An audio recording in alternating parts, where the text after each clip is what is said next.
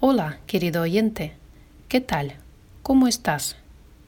Dime, ¿eres de fiar o cambias muy a menudo tus decisiones? ¿Eres una persona constante o tienes siete viernes en la semana? Siete viernes en la semana. ¿Qué me estás contando otra vez? Habla en cristiano.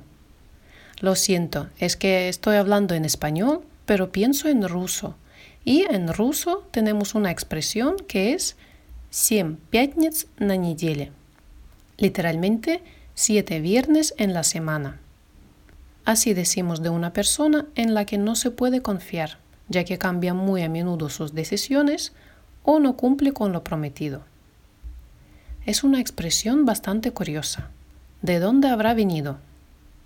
Pues antiguamente los viernes eran los días de ir al mercado. En aquella época te dejaban hacer la compra al fiado, es decir, te llevabas la mercancía un viernes y la pagabas el viernes que viene. El que no cumplía con ese trato y retrasaba el pago aún más, no era de fiar. De él decían, ese tiene siete viernes en la semana. Luego la expresión pasó a la vida cotidiana y se extendió entre las masas. La seguimos utilizando hasta el día de hoy. Vamos a ver algunos ejemplos. No se puede confiar en él. Hoy dice cesta y mañana ballesta. Ему нельзя доверять. У него семь пятниц на неделе. Otro ejemplo. María es una veleta.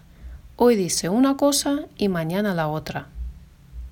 У Марии семь пятниц на неделе. Сегодня она говорит одно, а завтра другое. Si te has fijado en la gramática, primero utilizamos la preposición u, luego va el sujeto en caso genitivo y la expresión. Por ejemplo, у него семь пятниц на неделе. У Ивана семь пятниц на неделе. У нее семь пятниц на неделе. У Марии семь пятниц на неделе. Bueno, espero que te haya gustado el episodio de hoy. Si es así, nos vemos el viernes que viene en el mismo sitio.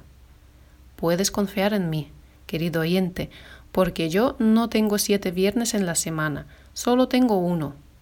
До пятницы. Пока-пока.